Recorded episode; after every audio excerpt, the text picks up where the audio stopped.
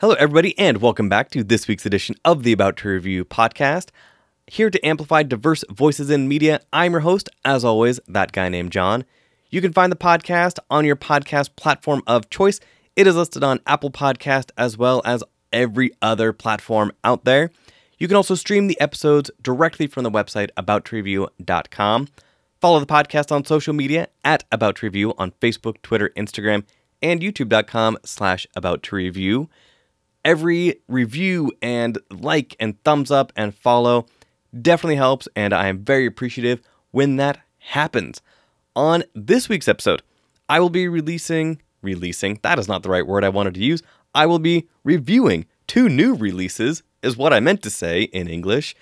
Uh, those two films will be It Chapter 2, as well as The Goldfinch. And I will, I will also be talking about Renton City Comic Con, which happened this past weekend. So before I go into those reviews, we will go to the original theme song created by Damian Randall of Ill Mannered Media. Let's all go to the lobby. Let's all go to the lobby. Let's all go to the lobby to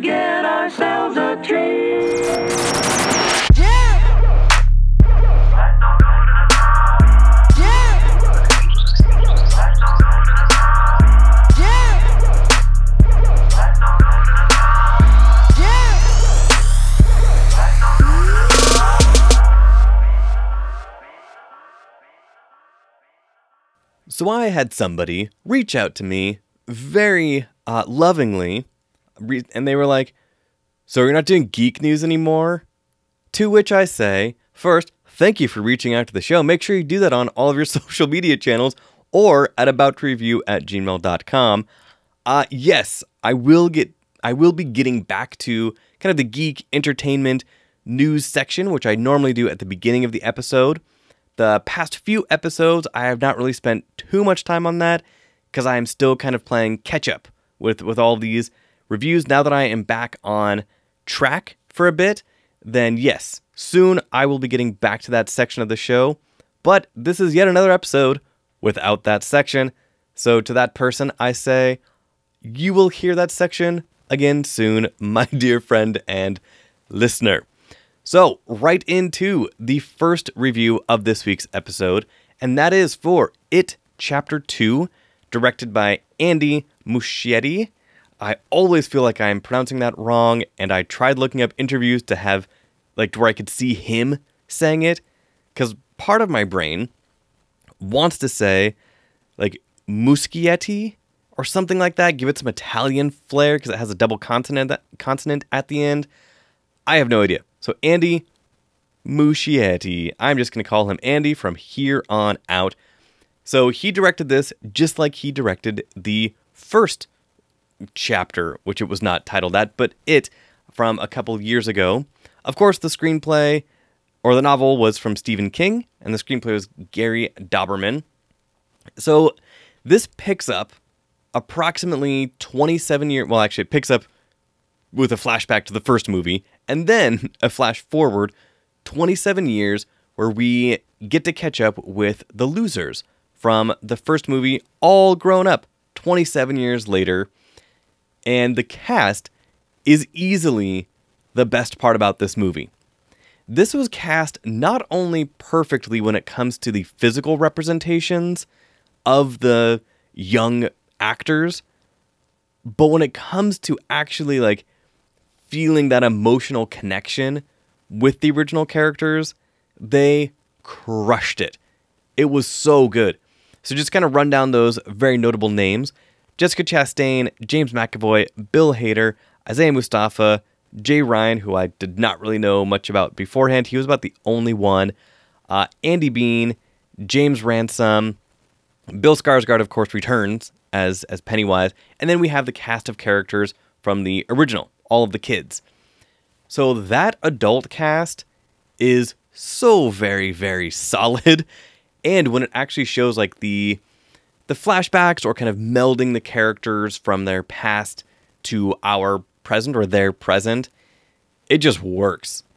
Uh, and one thing with that that I will say that was a little bit weird and something that they have talked about in interviews before. The hardest one that they had to kind of work with was Finn Wolfhard. Between the filming, there were a couple years. In between there, he did Stranger Things, you know, season three. He has this. He is in the next movie I'm going to be reviewing, which is The Goldfinch. Uh, maturity hit this kid like a ton of bricks. He grew about 10 inches and he looks like a young man. What they had to do because of that difference in filming gap, because he was busy doing other things, is they had to. This sounds crazy, but it is true. They had to digitally de age Finn Wolfhard. Yes, they had to digitally de age a teenager to make him look younger. And unfortunately, it shows. It is not as bad as with like Justice League, when Henry Cavill had a mustache that they had to CGI over and it had this weird, silly putty type of look to his face. Finn Wolfhard in this, not only is he wearing these big Coke bottle glasses, which already kind of distort, you know, his eyes, which of course is, is part of his character, but his facial facial features look rubbery. Like they, they look off because they are. They had to do this because if not, the rest of the kids look, you know, 12, 13. He looks 17 or 18. So that was a little bit weird. And that I think is the only time that that transition from current adult actor to child actor and it not quite working is is kind of present. But other than that, again, like I said, this film picks up 27 years later. Anybody who has dared to read the book, all 1138 pages of the book, you know kind of what happens, where every 27 years, Pennywise returns in some way, some fashion, and now the losers have to go back to Derry, where they all moved out of, except for Isaiah Mustafa's character of Mike. Everybody moved out of Derry. And like in other Stephen King books, when you move away from the source, we, we will call it, you tend to forget things. You, you forget what happened, you forget you know, who you were friends with and important moments. So as chaos starts erupting in Derry, the town again, Mike starts making some calls to his former best friends, who he has not spoken with in 27 years, and each of them kind of forgot not just about him, but about everybody else. So when they hear his voice again, they all have very different reactions. And not necessarily his voice, when he when they find out who he is. They're like, Mike, Mike who? And then you see this realization sweep across their face. Some people, like Bill Hader's character who plays Richie, he throws up. Like he has a physical reaction to this. Same with uh, James McAvoy. Bill, like talks about his heart, which just felt like it was pounding out of his chest because reality starts coming back. You know, they start remembering these things. So they get all they get back together. You know, they get the band back together to go to Derry to fight Pennywise once again, even though they do not really remember it happening in the first place. Here is the thing. So, right off the bat, the first movie was 150 minutes, so just north of two hours. And it was one of my favorite horror films of that year. It was genuinely terrifying. The things that they were doing, the visuals, the tone, the music, it worked. It just gelled together really well. I think, again, capped by those performances of the young actors. This movie is 170 minutes, which is very long, like almost three hours long. So combine these two, and that leads you to five and a half hours, give or take, like 5.3, you know, hours to tell the story from an 1138 page novel. My issue with that is that this third movie felt like they had about 800 pages of the novel that they needed to cram in there and show us everything. Why? No idea so many of these flashbacks that we get, so many of the character building stories they do do not really make sense. The movie starts off with this really weird interaction where they shows these two young guys at a carnival. You know, these two two young men are a couple. Some young person starts saying some homophobic stuff to them. They walk off. They end up getting attacked by these same guys, and there's this horrific, like homophobic beating of these two men. One of them gets thrown into the river where he sees Pennywise, or rather gets, yeah, saved, quote unquote, from the river by Pennywise. Uh, his partner then sees this and is like, yay, he is saved. Mm, not really, because Pennywise then takes a big bite out of the dude's chest. Why? Like that, that, that was the weird thing is the reintroduction of Pennywise in the modern day. We get essentially two different things. We get that interaction, which is in the first eh, 10 minutes of the film. And then we get this interaction with this little girl who has um, like a wine spot on her face, a birthmark on her face. We see this little girl, we see the interaction. She goes under the bleachers at a football game, of course, lured by Pennywise. You know, and he was like, No one wants to be my friend. I know what it's like to look different. And of course, she initially is like, uh, no, you are a scary, weird dude in the shadows. I'm not going anywhere near you. But because he is a creepy clown who has some sort of charisma, he then attracts her closer and, of course, eats her. Why? Uh, again, we, I do not understand. We have these two different attacks on two very different groups of people in ways that do not really set it up for the losers coming back to Derry. Like if it were just a little girl, sure, that was how the first movie started. You know, kids started getting lost or kidnapped or missing. Turns out, of course, it was Pennywise. If they had just gone with that, sure, it, it would have made more sense. But to have this homophobic beating in the beginning as the reintroduction of Pennywise was just odd. And then we also have this weird subplot of Bill Hader's character, Richie, having this deep, dark secret that he might be homosexual as well, but it never goes anywhere. It never does anything. It never establishes establishes it one way or another.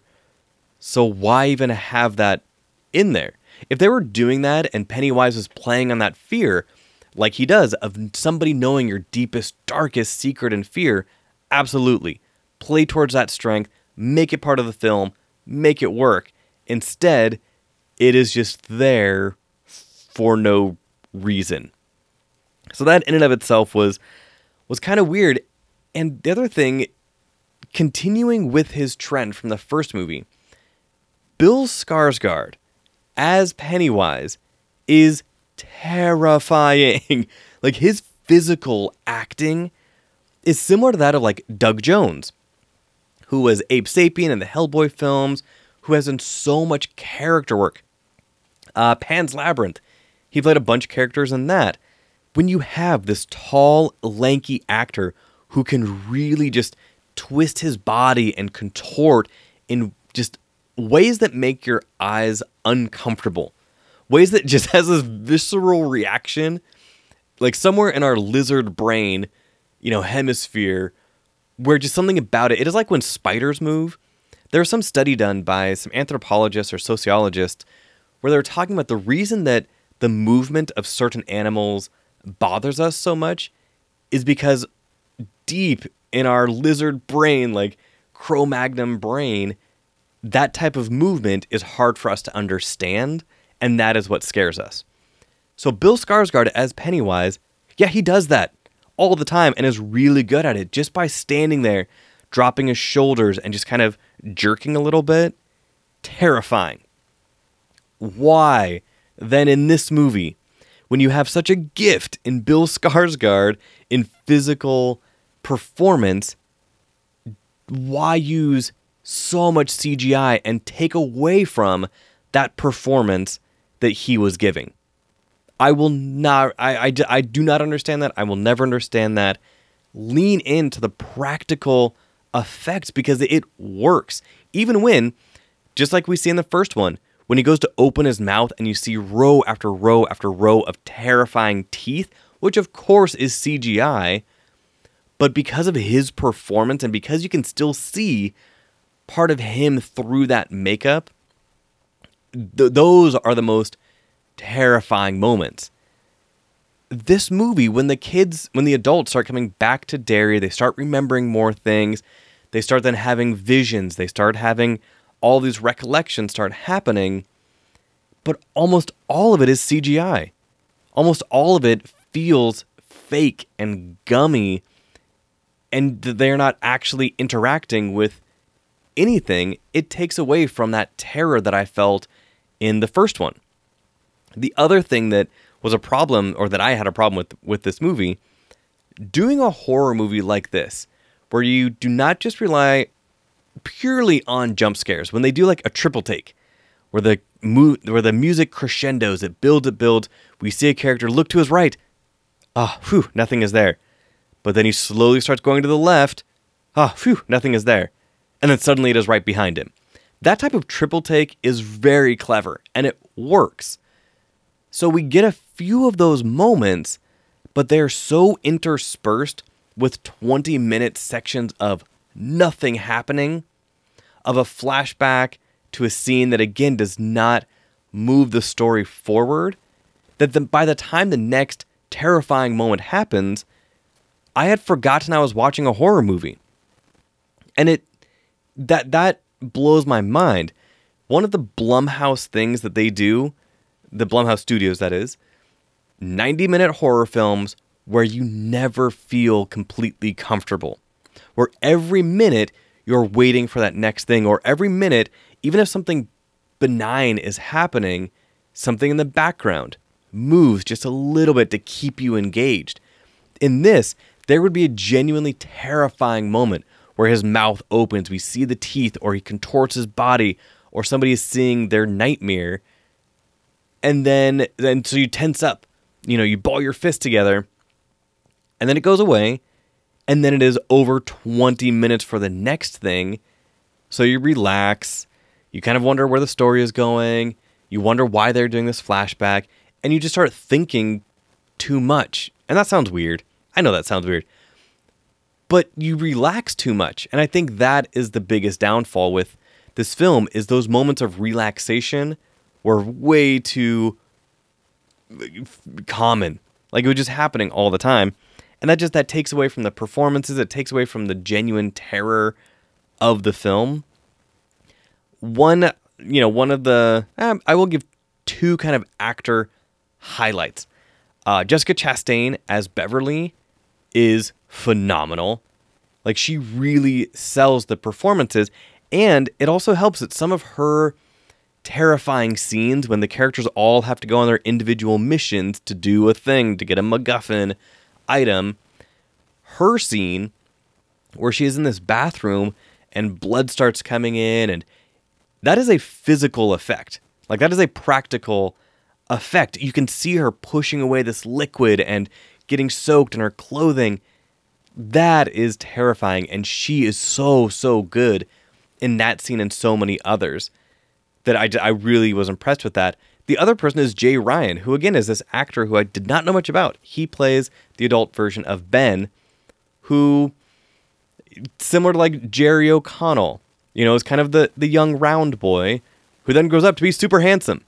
Uh, his character and Jessica Chastain's character Beverly have this phenomenal moment where they are both on those MacGuffin journeys and having these nightmarish things happen to them, but they have to find each other.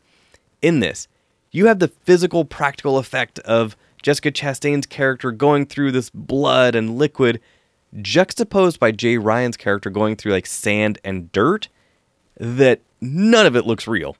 Not a grain of that sand looks practical. And so it was weird to have these two characters interact in such different situations and such different levels of detail.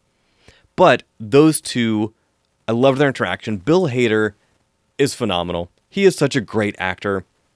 He does the comedy correct. He does the suspense. He does the genuine horror bits. That was really good. James McAvoy, of course, is great as always. Isaiah Mustafa, this is kind of his first big movie. Actually, that's my. Let me look. This is his first movie? I think this might be his first movie. Those people who do not know Isaiah Mustafa by name, think of the Old Spice guy, and think of the look over there. Now look at me. Yeah, that is him. So let me see. He has done a movie here and there, but this definitely is his first like big vehicle. He is good, but his character, who is kind of the most eccentric out of all of them, because he stayed in Derry, he knows what happened, he remembers what happened, and had to bring them back. He gets some interesting things to do, but you can kind of see that he needs some work. And that is not a knock on him. It's just when you are up against and playing against Bill Hader, James McAvoy, Jessica Chastain, those are some tough people to, to play off of and hold your own. So he does, but you can kind of see some some chips in the armor a little bit. But overall, as I was watching this film, I kept forgetting what the last scary thing was. I kept forgetting how scared I was from the first movie because there was just so much going on that I just did not care about. And for every one or two things that this movie did right, like that bathroom scene with Jessica Chastain, there was a huge disproportionate amount of wrong things they did. If this had been a tight 90 minutes as opposed to three hours, where it never let you feel relaxed, or if it did, it was for a moment or two, it would have been a much more successful film. Uh, so yeah, and again, if you if you read the book, you know how it ends. If you remember the miniseries from the '90s, you know how it ends. So I will not spoil that. I just truly wish that they had given Bill Skarsgård the ability to show his physical acting more than they did because the CGI killed it for me. Like I, it just really took me out of it every time, especially because I saw how good he could be. That little smile he does, where he pulls up the corners of his mouth, that is not a practical effect. He does that in real life. So it is not like you know Jack Nicholson and Batman, where they had to put some things in his mouth to make that kind of rictus grin. No, Bill Skarsgård, like that is his thing. So, uh, it just that they they did him dirty and they took away his ability to give that physical performance, and that was just rude. Uh, so my official rating for it, chapter two. Uh, yikes. Uh, this this is a a bad because there are elements in this that th- there were there were moments, and I, I just think with a second pass at editing, trim this down, and it would be a very solid movie. But at almost three hours, way too long. Way, way, way too long. So, It Chapter 2 gets a bad from me. Moving on to another film that is very long 2 hours and 30 minutes that felt like 5 uh, hours, that is, not minutes, 5 hours. This is The Goldfinch, based off of the 2013 Pulitzer Prize winning book by Donna Tartt. This movie stars uh, again, Finn Wolfhard as young, or not as young Boris, as Boris, who becomes the best friend of uh, a young Theo, who we see, and again, we see this in the trailer. Uh, Oakes Fegley uh, is the version of young Theodore that we see and get to know. He is at the Metropolitan Museum of Art with his mother. There's a terrorist attack, and a huge bomb goes off that decimates part, massive parts of the museum. Many people are killed. He survives. Uh, his mother does not. So through that, he ends up staying with a family, not a family friend, a school friend, uh, whose mother is Nicole Kidman, and uh, the dad I cannot find him up here. Uh, yeah, does not matter.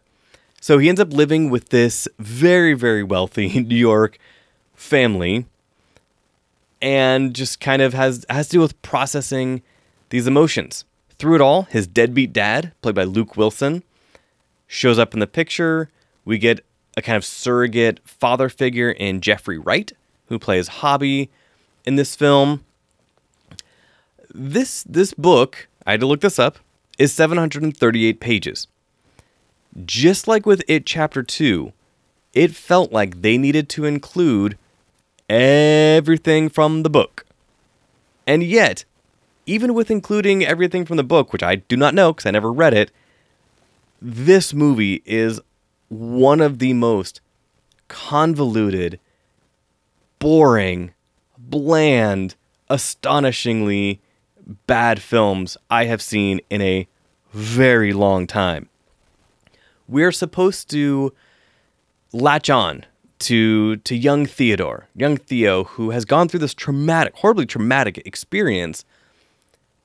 But at the same time, like there still seems to be something off. There still seems to be some sort of hesitancy, in my opinion, to care about this character. When we flash forward, which actually it starts off in the current time and then flashes back to him as a kid. It starts off with Ansel Elgort, who is a great actor. I, I have been very impressed with almost everything he has done. I say almost everything because this movie was trash. So it starts off with him in this hotel room in a very film noir esque type of situation where he is narrating over himself as he looks over the window and he looks at newspapers and he pours himself vodka and he is just angsty beyond belief. It felt like an independent film, like a student film, a college student film where the only direction the director gave to Ansel Elgort was angst. No, no, no. More angst. Even more angst. Because we just see him, you know, listfully looking through these windows as snow lightly dances down and then time lapse goes by and then it is nighttime and the whole time he is narrating over top and it has an interesting feel because it does kind of feel very film noir esque. Then that whole thing goes away. The only time we get that film noir esque type of interaction again is at the very end. The whole time in between, it tries to be 10 different movies. It starts off very film noir, then it goes into childhood trauma and PTSD and how to deal with that. Then it goes into a romance. Then it goes into redemption. Then it goes into a heist movie. Then it, and it was like, what are you trying to do? These constant back and forth flashbacks, which again, it chapter two in this movie are very similar with that. They would go to these flashbacks that would not do anything. I mean, again, as good as Finn Wolfhard is, and he is very good as Boris, this you know, kind of foreign exchange student when Theo's deadbeat dad, Luke, takes him from New York and brings him out to Vegas, where his dad is just a gambler.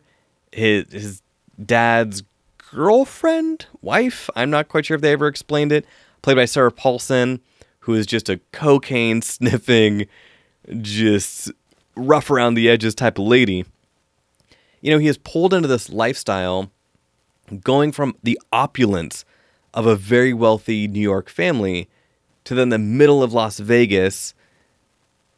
But why do I care? And and one of the the big things, one of the big uh, I, I, I hesitate to say even plot points because there are 50 different plot points is this painting, the goldfinch, which his character steals. Like in all of the destruction of the museum, he steals this painting, secrets it away. Everywhere he ends up moving. So this kid steals a priceless painting, priceless artifact. For his own reasons, sure, his mom died, blah, blah, blah. Okay, whatever. So he has this priceless artifact the whole time with him. We see him getting heavy into drug abuse, starting from a young age, continuing on through his adult years during the heist part of the movie, we see him commit some very heinous acts. And at the end of this film, and I will not spoil it, even though I feel like I should because nobody should see this movie, at the end of the film, nothing really happens. It is as if everything we just watched in the entire two and a half hours did not matter. And ethically, it truly bothered me because this just felt like a very well to do, upper middle class, if not lower high class. I mean, they have a maid at this place, at this family where he is staying. So incredibly wealthy, you know, surroundings. This young white boy who has this traumatic thing happen becomes this adult white man who gets away with heinous acts and has no consequences. Nothing. Nothing bad happens to him. And I just that that ethically just bothered me so much and it was like how are we going to watch you be this character who makes terrible decisions, who does many many wrong things and is constantly not changing even through the end he never really changes, but he gets a happy ending and nothing bad happens. That bothers me. It was just a huge cop out and I I just it was it was bad. It was so so very bad. As a non-professional film critic in my movie-going years that I have been on this planet, I have never walked out of a film. And as a professional film critic, I will not walk out of a film. I owe it to the artist to sit through there, to take it all in, to really absorb the art that they put out. In saying that, this was the first movie in decades where I truly wanted to walk out. I was so disengaged. I was so bored, relentlessly bored, and did not care about these rich white problems that were going on on screen, it just, I was done about the second act, and there were still 45 minutes left to go. So that was just bizarre. I will say, a good thing about this movie Roger Deakins is the cinematographer, and Roger Deakins shoots a hell of a film. I mean, it is it is beautiful. It, it truly is beautifully shot. And it is just a damn shame that the rest of it is just so very bad and boring.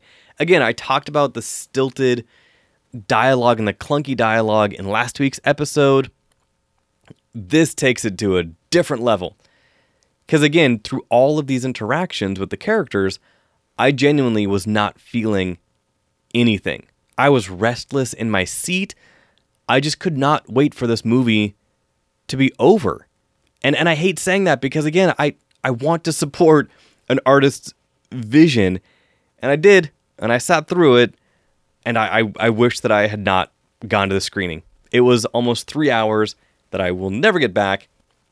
We see parts of these flashbacks that never have to do anything with the movie. There's like this weird interrogation scene with Theo when he is a kid that we think might go somewhere. Nope, never goes anywhere. There is a pseudo villain introduced in the third act. Never goes anywhere. We never know what happens. I do not care what happens. This movie is is just so so bad. Actually, no, it is not bad. What I'm giving my official rating for the Goldfinch is ugly. If you read the book, maybe you will care about this movie. If you have not read the book, watch the trailer and then do not watch the movie because this is two and a half hours of mess. Ugh, so bad. So bad. Okay, moving on to a palate cleanser of something that actually I did enjoy quite a bit. So, Renton City Comic Con, uh, the fourth, I believe, Renton City Comic Con happened uh, this past weekend at Renton Technical College uh, here in Renton, or not here in Renton, Washington, in Renton, Washington, uh, south of Seattle. This was my second year covering uh, this convention, and it continues to grow. And what I like about that growth is it is not growing exponentially. It is not something where you go one year and you're like, oh, okay, this is kind of cool. Second year, bigger. Third year, massive. Like this is growing in steps and not leaps and bounds. And I really appreciate that. I really respect that as well. I mean, it sounds cliche, but you got to walk before you run. And as much as I believe that this con can definitely get bigger and do bigger things, I love that they are expanding and getting bigger every year, but still maintaining that same feeling. one of the amazing things about this convention that I have never seen anywhere else when it comes to a convention, on the last day, which unfortunately I was only able to go to one day of this, um, I went on Sunday. On Sunday, at the end of the convention, the closing ceremonies, which was again unique. Sometimes there will be you know closing party or something at, at a bigger con. The closing ceremonies for Renton City Comic Con or RenCon, everybody was just in one of the panel rooms. Anybody who who wanted to go, who was still on site, got into a panel room with the organizers of RenCon, with the volunteers of RenCon, with the panelists of RenCon, with the cosplay uh, award winners and everything, and just the guests of Emerald City Com or of Renton City Comic Con, and just talked about the con, not just the con that you know we just experienced over the weekend, but what they plan on doing next year. And it was not just, hey, uh, thanks everybody for coming out, and uh, we did some stuff this year, and next year we're gonna have some bigger stuff. Okay, bye. It was, this is what we did this year. This is why we did it this year. This is what we plan on next year. What do you guys want to see? You know, what is something that would be important to you? That was incredible because it just shows that this is not just a convention for the fans. This is truly a convention of the fans. The fact that the fans and the people attending could give critical feedback to the people organizing it right there, five feet away, was incredible. I, I that blew me away. And it was not hollow. It was not like the organizers, if there was a constructive criticism or if there was just something positive, when it was like, hey, I really liked the science lectures that you did. Are you going to be doing more of that? And can you do more of that? Those are things that the organizers pay attention to and will actually implement at the next one. They take that feedback seriously, and I, I loved that.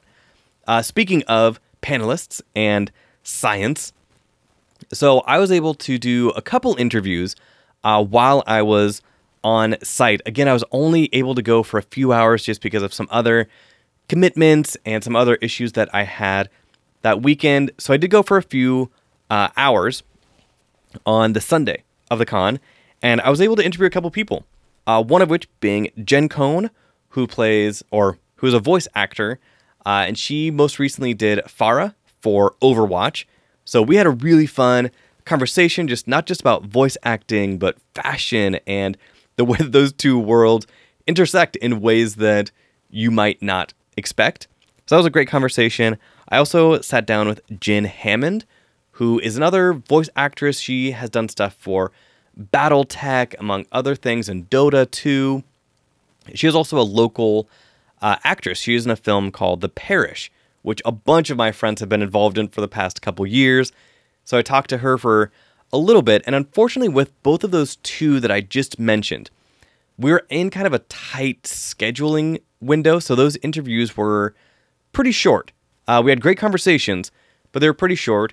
And also, huge shout out to my good friend uh, Dyer from the Northwest Nerd podcast for being the board operator during those interviews. They had a great Northwest Nerd had a great booth set up in the middle of the con floor where you could just if I was interested in interviewing somebody, I could go and talk to them and then bring them to the booth where Dyer would mix and master the episode right there or the interview right there on the boards.